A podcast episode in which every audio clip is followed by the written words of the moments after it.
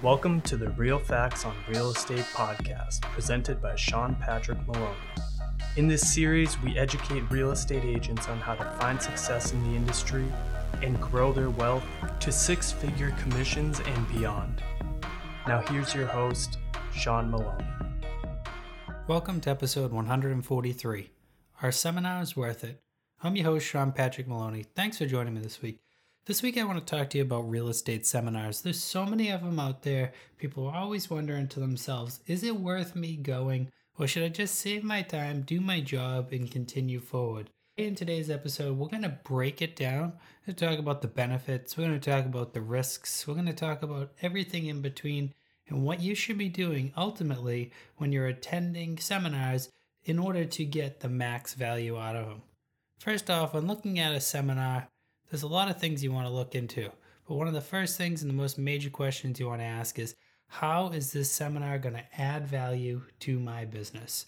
I know this one seems like it's apparent, right? But a lot of people, they look at these different seminars, they get hyped up at what the person says that's selling the seminar. They get themselves all psyched up that they're going to be the next billionaire, trillionaire, zillionaire, but they don't directly look at how it correlates to the business that they're in and what it's overall going to change for them. So if I'm a real estate agent and I'm trying to think to myself, should I go to this seminar about flipping homes or not? Well, if I'm not working with home flippers and I'm not personally a home flipper, then why would I go to that seminar?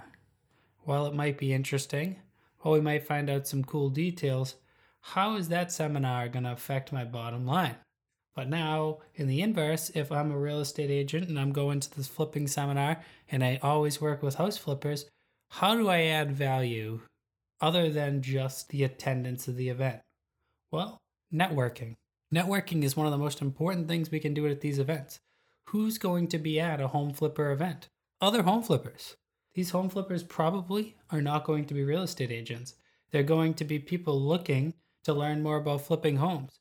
And because of this, and because of the low value to the average real estate agent, you're not going to have that much competition in there. You're not going to have a bunch of real estate agents there. You're going to have a bunch of flippers. So now your main objective and content goal for that seminar is to meet everybody. Because remember, the networking is a huge part of being on scene, on site for any of the real estate seminars slash weekend events that we see all over. That's really important to remember is sometimes the value is not in the content at all, it's in the crowd. That's a great one to think about. Now, on the inverse, say I'm a real estate agent and I see maybe the Inman Connect. Inman Connect may be a great place to go add value both ways, right? Inman Connect is done by Inman Paper, which is the real estate news. You could go there, you could learn a lot. Maybe there's a marketing class, you learn something, you pick up a new client. Maybe there's an agent talking about how they increase their sales volume, another thing now, last but not least, again, you have the value of people. You have other agents. Why do you want to meet other agents? Well, at a place like Inman Connect, you're going to meet other agents from all over the country. What better way to set up a referral network than to meet someone in person, speak with them, know they're motivated? Because honestly, you don't often meet people that fly halfway across or all the way across a country to go to an event that are not that motivated. They're usually motivated and they're usually successful. How do I know they're also successful? Well, they have the money to put up a couple thousand dollars to get themselves out to an event. Maybe it's a last ditched effort. Maybe they're not doing so hot and that's why they're out there. But chances are they're there because they're passionate about their job. They're there because they've earned some earnings. And they're there because they want to meet people and learn new ideas that can help them grow their business just like you growing your business. And if there's one great thing about referral partners is you both can grow your business without being in competition with each other with being in harmony with each other. And when you can work in harmony with each other as referral networks, you also can share a lot of great information. It's really nice to have friends that are agents in other areas that don't feel like competition because you can do things like scripting calls, you can do things like sharing marketing ideas, you can go over how you deal with different uh, objections that come from clients. You can go over all sorts of things together to help each other grow without worrying, okay, is this person competition to me? Or is this person okay with telling me the truth? That's a really important one to remember as well. Next up, not all seminars are created equally. Some are just giant upsell events where others are content packed. So, what do I mean by that? Some of these events, you go there, and the first thing the person does when they get on stage is talk about their book, they talk about their course, they talk about all the different things they've created and how you can buy them. That's a giant waste of time. You might as well have just bought their book on the first part because you didn't really need to fly out to Vegas to find out you should buy someone's book. You flew out there to hear what they had to say in person, to meet their guest list, to see their content, and to get more out of it than just reading a book.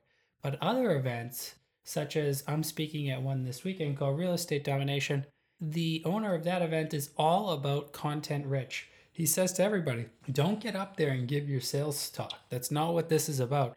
Go up there and show everyone why you're a professional. Show everyone what you know, what you understand. And if they're interested in your services, they'll seek you out and they'll be willing to buy your content after the event for fair market value without discounts because they'll be attracted by the fact that you're a thought leader within that industry that they're learning about. The difference between people who force feed content and people who put out quality learning experiences and then people seek them out is the first person, people don't want to pay full price. They're just trying to buy it for as cheap as possible. You're force feeding it to them. People who are thought leaders, the people who want to learn from you, will slowly but surely dig more content up from you and they will pay full price for it. So when we're looking at these different events, it's really important to find ones that aren't just a giant upsell, that aren't going to just be trying to sell you on the next course, the next book, and are really giving you a lot of factual event. Now, during an event where you'll be watching those seminars, it's important to be present. Just showing up and vegging out in the seat is only going to waste your time. Be focused. If you just go to the event to go and to have the cool badge and to just tell everyone, oh, I was in Vegas the other day, and you're just that couch potato, or even worse yet, like the middle school kid who's afraid to talk to somebody so they lean up against the wall. Don't be a wall leaner. Get involved, be at the event, get your notebook out, take notes, pay attention, say hello to people, and get the full value out of it. Especially, especially, especially make sure to talk with other people because one of the best things you're going to find out of all seminars and events is the idea of meeting other like minded individuals in a similar industry that see you not as a threat, but as another friend, as another coworker, as another person that they can discuss cool ideas with and share information with. That's one of my favorite parts of going out to any of the seminars or events. It's not easy to choose them. There's lots of different events and seminars going on all the time. But I'm going to tell you, when you get yourself out of your comfort zone, when you start attending these events, you're going to see a massive amount of growth in your business. Guys, I hope this helps you decide whether a seminar is worth it or not to go to. The one thing that I can't stop, that I can't change, is what you do.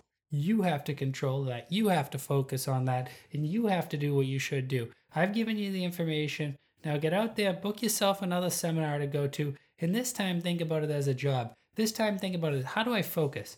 What are these content nuggets I'm going to get out? Who can I meet there? What business cards can I collect? And how am I going to maintain that relationship for years to come so I can get the full benefit off of this seminar that I came here for?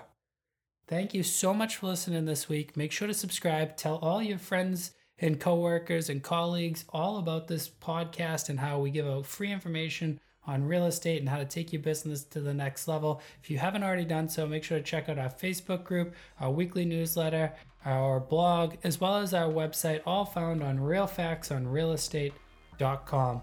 Thanks again for listening, and I look forward to talking to you next week.